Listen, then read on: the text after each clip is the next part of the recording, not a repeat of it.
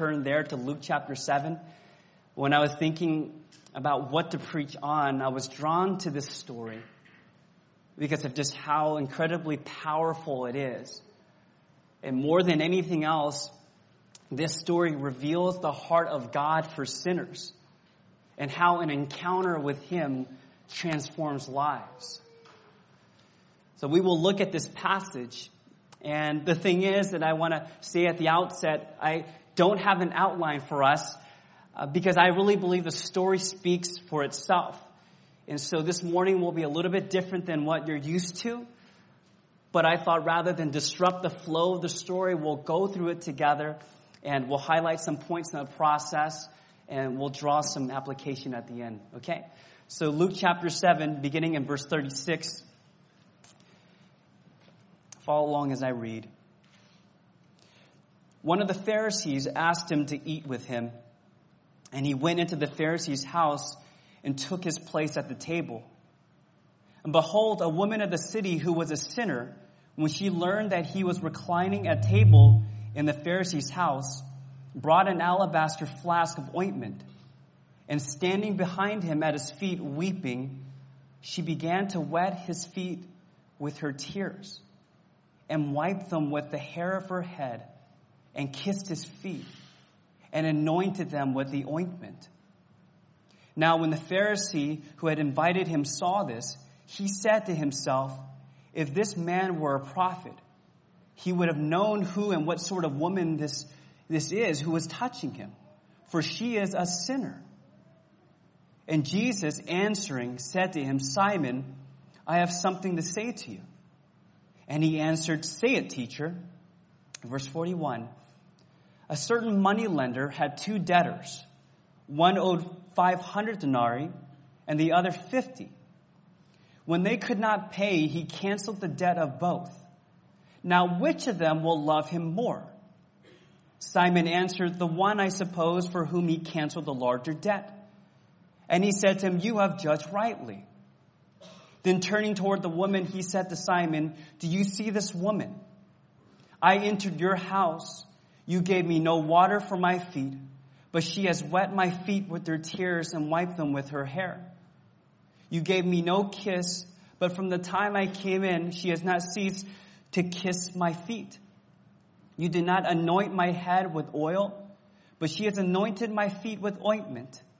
Therefore I tell you, her sins, which are many, are forgiven. For she loved much, but he who is forgiven little loves little. And he said to her, Your sins are forgiven. Then those who were at the table with him began to say among themselves, Who is this who even forgives sins? And he said to the woman, Your faith has saved you. Go in peace. This is the word of the Lord. Let's pray. Father, we ask for your time now as we come before your word. We ask that you would speak to us that you would teach us and guide us to all truth. Lord, that we might have our hearts ministered to and that we would be transformed in this process.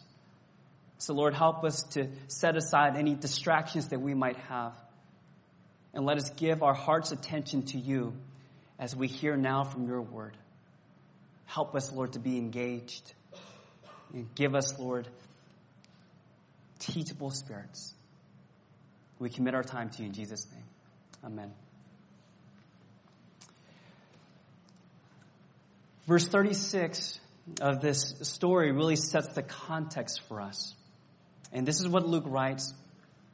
He says, One of the Pharisees asked him to eat with him. And he went into the Pharisee's house and reclined at the table. Immediately, this verse sets the scene. We're told that a Pharisee whose name that we will discover, Simon, is throwing a banquet that evening. And he invites for Jesus to attend, presumably, as the guest of honor. See, it wouldn't have been uncommon that when a respected religious teacher from out of town was in your hometown, that they would have a celebration for him. And yet on this occasion, this wasn't just any ordinary teacher. This was Jesus of Nazareth, whose fame had spread throughout all of Galilee. They would have heard of this Jesus, the one who cast out demons, who heals the sick, who gives sight to the blind, is a prophet of God, the one who teaches with authority. This Jesus where multitudes of people from all of Judea and Jerusalem and Idumea and Tyre and Sidon and from all over would come just to see him. Jesus has become a very public figure, even a controversial one. And so his reputation precedes him here. And so this would be a big thing as it involves our Lord. This wasn't a private party. This wasn't going to be an intimate dinner that you would have at home. This was going to be a block party. See, dinner was usually held in the courtyard of a home. So where special guests on the invitation list would recline around the table, uninvited guests of all different backgrounds and in town could also attend. And so this dinner was the social event of the evening. Now, in those days, the purpose of a meal was much different than in our day. See, when we gather to eat, food is primarily why we're there. In our day, people live to eat rather than eat to live. And that's why you have things called foodies, okay? And it's not uncommon for someone to halt others from eating until they can get the perfect picture of the food on their phone. Right? And so we Instagram our food. There are food blogs. We talk about food even when we're eating something else. Food is an important part of our culture. But for people in the time of Christ, eating was secondary. What was primary was social interaction. The goal behind a communal meal was to have dialogue, to share ideas with one another, to have theological discussion. In fact, they would recline at the table as they ate. And that's what we're told here in verse 36. And that is intentional for its social purposes. See, what that would look like is they would almost lie down with their feet sprawled out and they would lean on something cushioned with their left elbow, and all the while the right hand would be free to eat food that was before them. It was a posture of relaxation for the people to be there a while in order to talk. So it was customary for banquets like this one to be an open invitation.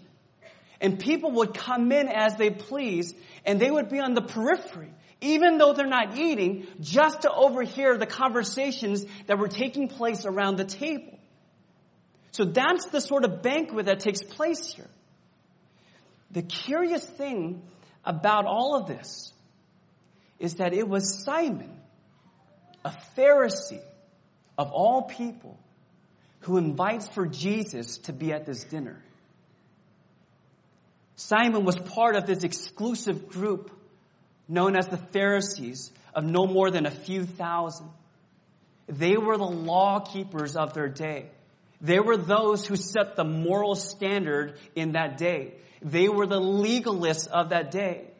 And yet, they were the enemies of Jesus, suspicious of him, and at this point, hostile toward him as they conspired to put our Lord to death.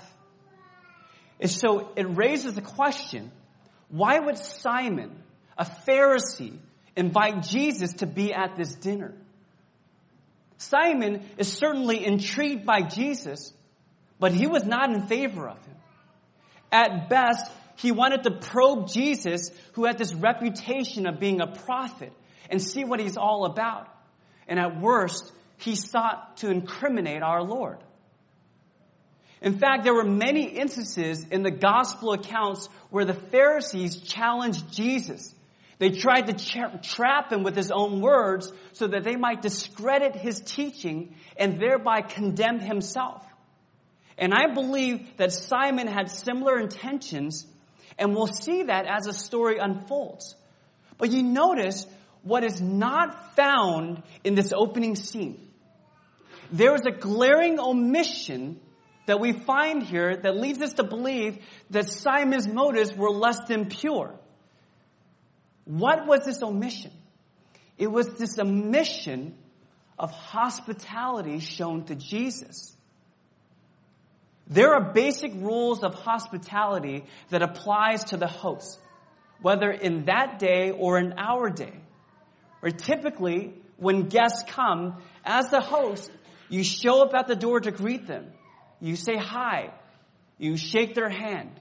And maybe give them a high five, you give them a pound, right? You, you give them a big hug, okay? These are things that we expect of a host in hosting a dinner party like this. And yet, here in this account, none of the common courtesies are extended to Jesus. And our Lord would later confirm this.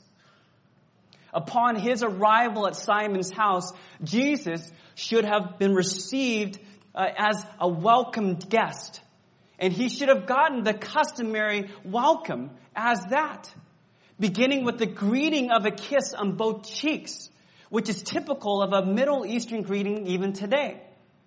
Then there should have been a basin of water in which to rinse the dust collected from the road on his feet.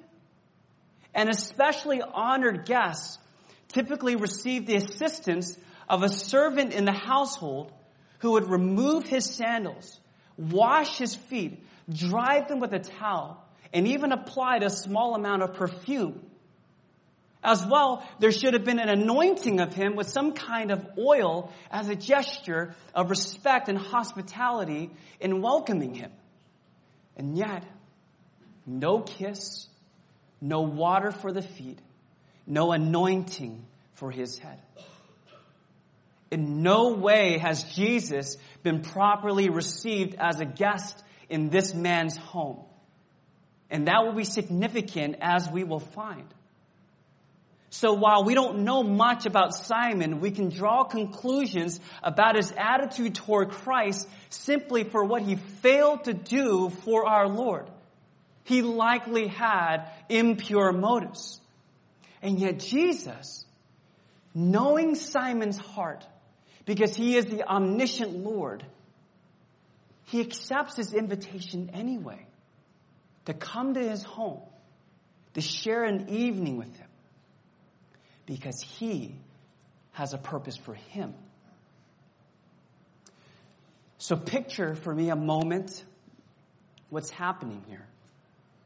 Jesus, the celebrity figure, is in town. Simon the Pharisee wants to dine with Jesus. And the people of town hear of this, and so they make arrangements to go and to see this Jesus of Nazareth that they've heard about. And so the spectators are there and there's this banquet going on, there's eating, and people are overhearing conversations take place. And presumably everyone is in a good mood. It's a party, it's a festive occasion here. But that mood would soon change. Because we're told that behold, a woman of the city came. We don't know her name. She is simply called a sinner. Three times she is given that designation in this passage. That was her identity. She bore the scarlet letter, as it were, and was called sinner because the sin that she committed was so egregious and so public for all to see. That was how she was known. And for a woman to be called a sinner was a euphemism for being a prostitute in that time and culture. That was her trade. She was a professional adulteress, immoral, perverse, impure, living a, a flagrantly sinful life at a public level. And it says that this woman was a woman of the city. She lived there. Everybody knew her. That's where she worked and she was known to all. This kind of woman would not be invited to this sort of banquet. She was the worst of the worst of sinners. You have to understand that in that culture of the Middle East, all a woman has is her reputation. That's it. If she doesn't have that reputation, she doesn't have a chance at all. I read of a 13 year old girl in Somalia who was accused of adultery. Human rights workers were telling the public that she was sexually assaulted.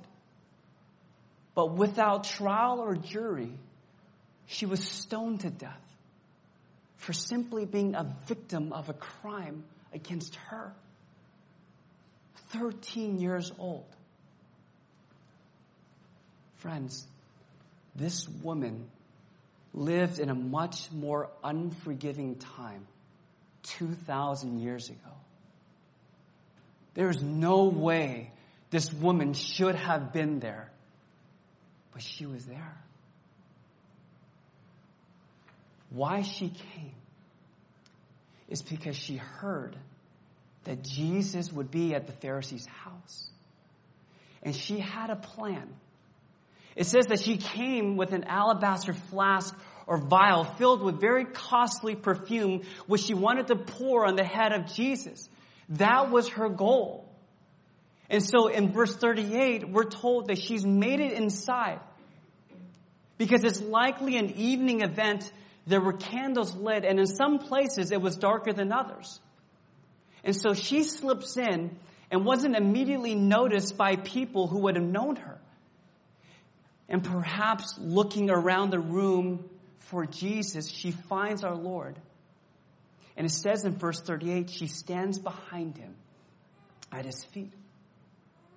She surveys the room, she spots Jesus, and she takes her position at the feet of Jesus as he was reclined, standing there, wondering how she was going to get to this place where she could anoint his head with this perfume, which she so desperately wanted to do. But as she stands there, contemplating what to do, unexpectedly, she starts to cry. She's not simply tearing up, she is weeping. The tears are from the brokenness over who she was, what she had done, the sin that she had committed against God. But there were also tears over the fact that she is in the presence of the Savior. The only one who can wash away her sins and cleanse her from unrighteousness. And she looks down and she realizes that she is weeping on the feet of Jesus and has soaked them in her tears. So catching herself, she lets down her hair and she begins to wipe away the tears from our Lord's feet. And this would have been astonishing because all Jewish women in public were required to wear their hair up. To let their hair down in front of another man was shameful. And it would actually be grounds for divorce. But do you understand that this woman doesn't see anyone else in this room. She is not conscious of herself or anyone for that matter, but the Lord at that moment. Lost in the wonders of who He is. This was a shameless affection for Christ. And all she wants to do is worship Him. But she's not finished. It says that she kissed his feet. She didn't kiss him on the cheek or on the forehead. She humiliated herself and kissed him on his dirty feet.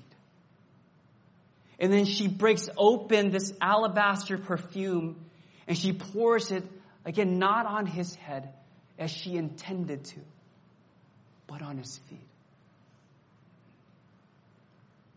Do you picture it? Can you see what's going on? Imagine a prostitute comes uninvited in the middle of your dinner party and disrupts the celebratory mood of that evening and begins to weep aloud and cause a scene. Can you imagine the shock that ripples through that house? For these guests, They're seeing the spectacle unfold before them. This sinful woman acting so unbecoming. They, they see her come in tears and she's pouring her tears on the teacher's feet and then bending over and drying the tears with her hair, kissing his feet, pouring perfume on our Lord. She is a self-forgetful mess here. And Simon sees this and he responds. You notice in verse 39 how he responds. Now, when the Pharisee who had invited him saw this, he said to himself, Notice he spoke to himself. He didn't speak to Jesus. He didn't speak to the woman. He didn't speak to the others. This was him speaking to his own heart, saying, if this man were a prophet, he would have known who and what sort of woman this is who is touching him, for she is a sinner. And he concludes, well, the fact that Jesus allows her to touch him tells us that he is obviously not a prophet. But right at that moment, as Simon thinks this, Jesus says to Simon in verse 40, Simon, I have a question for you. At that point, he probably should have thought, okay, well, maybe he is a prophet, okay? Okay. He got caught just thinking, okay? How does that happen? No thought is safe from God. Jesus called them out because he knew what Simon was saying in his heart. And so he says, Simon, I have something to tell you. Simon plays it cool. Say it, teacher. Okay. So our Lord says in verse 41, a certain money lender, a creditor, had two debtors. Our Lord, he tells a parable here. One owed 500 denarii and the other 50. When they could not pay, he canceled the debt of both. Now, which of them will love him more? This simple story here. Know this, a denarii was one day's wage. So in this story, one got a loan of 500 days wages. Two years of income almost. The other got a loan of 50 days wages, almost two months of income. Both were in this debt, one obviously more significant than the other. They both couldn't repay the debt. And so the moneylender graciously forgave the debt of both men. One with, we'll say, $100,000 worth of debt, the other $10,000. Both paid for now by this man. And so Jesus asked this question, which of them would love him more? Do you see what Jesus is getting at here? He's not talking about economics. Our Lord is teaching about the gospel here. He speaks to the great debt that we owe to God because of our sin.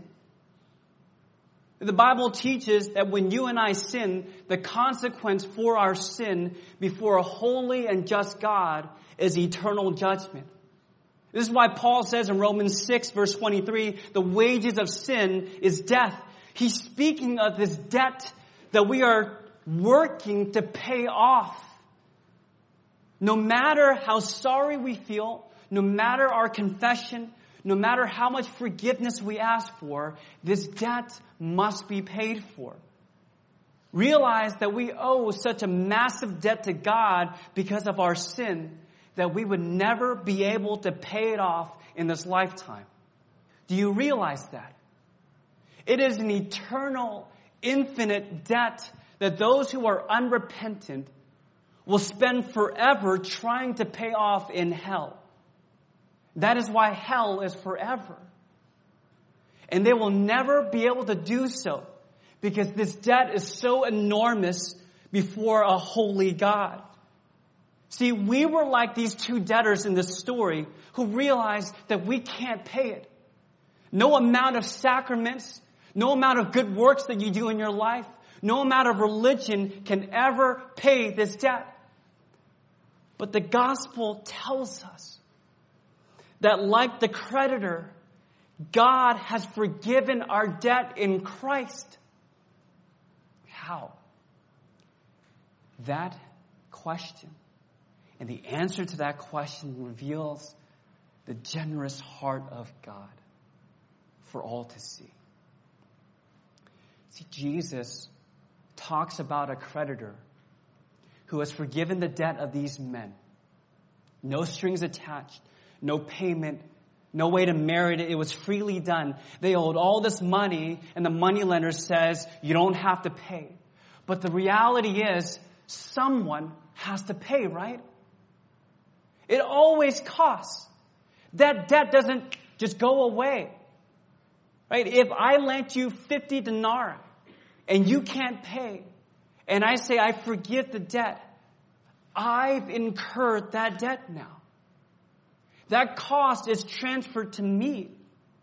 That person doesn't pay, but I pay. And to understand that concept is to understand the gospel and to have insight into the forgiveness of God and what it cost Him because it did cost Him. When God forgave our sins, He then incurred the debt and Jesus Christ, He died to pay it. The debt of condemnation in hell was what we owed. And it doesn't go away. It still had to be paid for. But the forgiver now incurs it and pays it. So it's not just forgiveness and it's done. It's forgiveness and then the debt is transferred now to the forgiver, our Lord Jesus Christ. And so he came down from the heaven to earth to pay that debt. When he would go to the cross and he would bear the judgment that was ours to bear for our sin and rose from the grave. And on the basis of this payment made by God, our debt can be forgiven when we repent of our sin and place our faith in Jesus Christ as our Savior and Lord. See, what Jesus is illustrating to Simon is that Simon outwardly, this woman, yes, is 10 times as sinful as you. She is the 500 sinner, and Simon, you're the 50 sinner. But at the end of the day, you're both sinners. You're both guilty. You're both debtors. And God will forgive those debts by grace through faith in Himself. Now the question is this, and this is the punchline. Simon, which of them would love him, the forgiver, more? Who's going to have the greater love for this creditor? Who will love much? It says, Simon answered in verse 43, and this is why I prefer the NASB translation for this one. Who will love more? Verse 43 I suppose the one whom he forgave more. And he said to him, You have judged correctly. That's the right answer. You've said it. And that's it.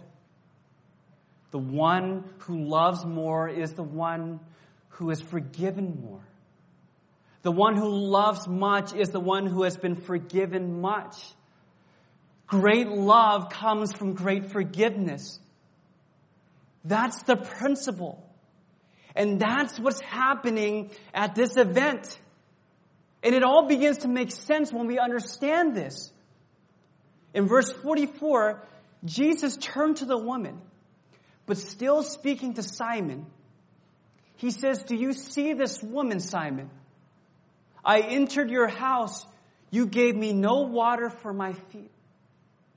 Again, customarily, there was both a basin for foot washing and a towel to dry them.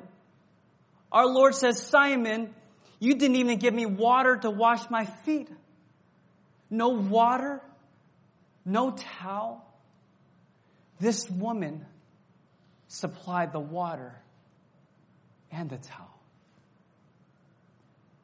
She has wet my feet with her tears and wiped them with the hair of her head. You gave me no kiss, but from the time I came in, she has not ceased to kiss my feet. You did not anoint my head with oil, but she has anointed my feet with ointment. Therefore, I tell you, her sins, which are many, are forgiven, for she loved much. But he who is forgiven little loves little. And he said to her, Your sins are forgiven. See, this is why this woman is acting as she does. She's been forgiven. That's why she's here. And you notice that little statement in verse 47. Therefore I tell you, her sins, which are many, are forgiven. In the Greek, that's in the perfect tense, meaning that forgiveness, the forgiveness that he extends, didn't happen right then and there. The grammar tells us that it's in the past. Perfect tense means something happened in the past with continuing effects. She had already been forgiven prior to this moment. And what Luke doesn't tell us here is that somehow this woman has already encountered Jesus. She has either been there in the crowds he, as he has taught in town and she has heard his message, or maybe there's been some sort of personal encounter where she has been convicted of her sins and our Lord preached the gospel to her, like the woman at the well. But at some point, she met Jesus and she repented of her sin and believed. And the guilt at that moment was gone. And the shame was gone. And her former life was gone. She was different. And the former longings for the world and sin are gone and instead longings for righteousness and the things of God and holiness began to occupy her heart and she was swept away with the affection for the Lord over everything else in this world. This man that she had come to see has given to her something that she has never received in her life. Forgiveness of sins. It's why she's there having been forgiven, she came there to find Jesus, to thank him with what is most likely the most precious possession that she owns with this alabaster jar. She is there in the company of people who have no regard for her whatsoever, only contempt. But she is there because of one man and the grace and the forgiveness and the acceptance that he has shown her. She was swept away with gratitude, swept away with affection and love for the one who had forgiven her. So much so that she couldn't contain herself. See, Jesus points Simon and Jesus points us to her as an example and says that's what a transformed life looks like. And you can't explain away this woman's behavior any other way than that she's come to know the forgiveness of God for her sin. This extravagant love that she shows for Jesus is a result of her forgiveness. Verse 50 makes it clear where our Lord says, Your faith has saved you. Not your works, not your tears, not your anointing. It's your faith that saved you. Go in peace. She is saved by faith in Christ and has come to know his forgiveness. And her love would be a confirmation of this forgiveness and salvation that she's now received from our Lord. And our Lord affirms this. And, and He blesses her and tells her to go in peace. You are saved. That's the story. It is a beautiful story. But what does this mean for us? Just a couple of concluding thoughts. At first glance, this story appears to be about Jesus who has an appointment with a Pharisee to be at his banquet.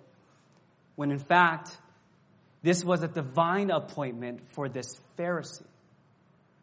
Our Lord wanted an encounter with Simon, and he would orchestrate events for this unlikely guest to join them so that Jesus might minister to him. Jesus' purpose in having this woman at this party was to both warm our hearts, but also to shatter our categories. See, through this account, Jesus challenges what people in that day ever thought about God and sin and salvation. And he challenges us likewise. Christ was using this incident to show that both the irreligious and the religious, the moral people, the people who think that they are good, they are all debtors who owe God because of their sin. And how they receive forgiveness is the same. It is through Jesus Christ Himself.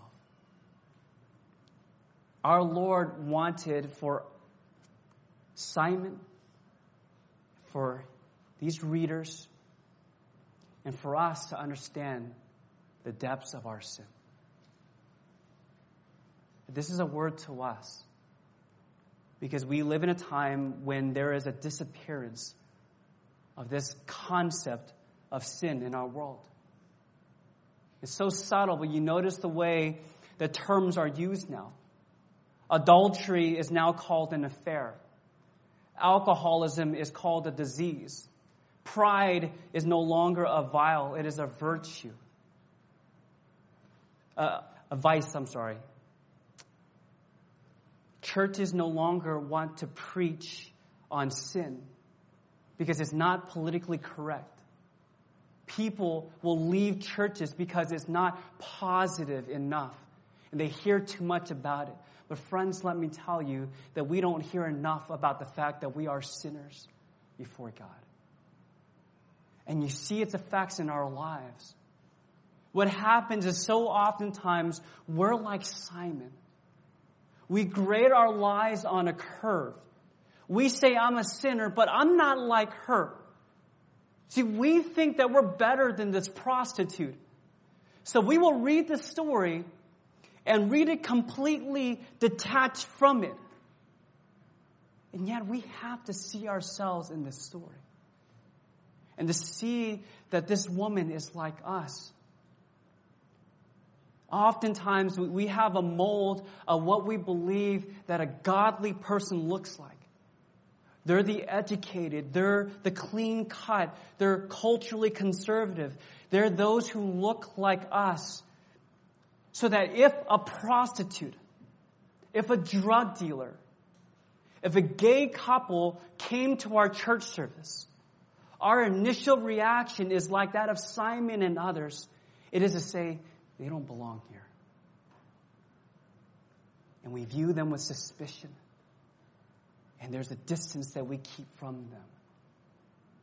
There's no association at all that we want with them. But our Lord is reminding us though the 50 sinner that you are, you are no better than the 500. When a newspaper posted the question, What's wrong with the world? A man by the name of G.K. Chesterton wrote in response, writing, quote, Dear sirs, I am. Sincerely yours, G.K. Chesterton. That is the attitude of someone who has grasped the gospel. We are the problem in this world. It is our sin. And though we have been redeemed by grace through faith and we are forgiven, we can never cease to see ourselves as nothing more than debtors who have been received by Christ. I want to tell you, it is only when we have a right view of ourselves can we live a life that pleases God. Like this woman. You see, Jesus is calling for us to look at this prostitute and calls for us to emulate her. In her lifestyle of sexual sin, she knew her sin. And yet she came to know Jesus. And that evening, everyone came to that place to party. But this woman came to go to church. She came because Jesus was there. And she came to worship him. She came to adore him. She came to praise him. She came to thank him. She came to honor him. She came to glorify him. Why? Because she's been forgiven much. Why are we here this morning? Are we here like her? Are we here with tears flowing with shame and gratitude? Are we here to give praise to Jesus? Are we here to offer up extravagant worship as one who has experienced the extravagant grace of God for the forgiveness of our sins, just like this woman? I want to tell you the greater our sense of sin and that God has dealt with us in His mercy and that it came at the great cost of His Son, the greater the love that we will have for Him in return. If your love for God is cold, it may well be because you have come to think that God owes us and we are not those who are in debt and who have had their debt paid for. You see, Simon this woman are debtors, sinners in need of grace, and so are we all. But in Christ, we've been forgiven. And as we come to know this, would the song of our hearts be like what the hymn writer writes? Take my love my Lord, I pour at thy feet its treasure store. Take myself, and I will be ever only all for thee. Amen. Let's pray.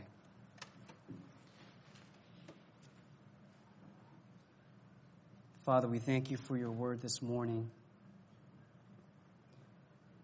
and for the life of this woman. And we praise you for your grace upon her and how you show us what a transformed life looks like. And is one that manifests in joy and gratitude and overwhelming love toward Christ. It isn't just that we do different things, it's that we are now different.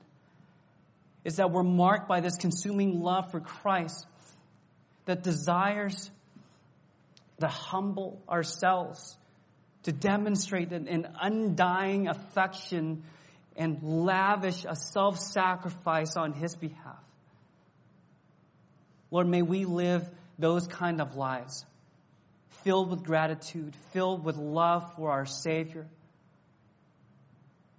filled with honor of you, so that people will know that we too have been forgiven, and that this is what a forgiven person looks like. And as we do so, would it draw the unbelieving world to yourself? That they would see their sin and that they would come to see Christ. And that they too can come to know his forgiveness. Lord, help us to go forth from here with a greater appreciation for the cross of Jesus Christ. For that we have been forgiven much and as such, Lord, we desire to love much. We praise you. We pray these things in Jesus' name. Amen.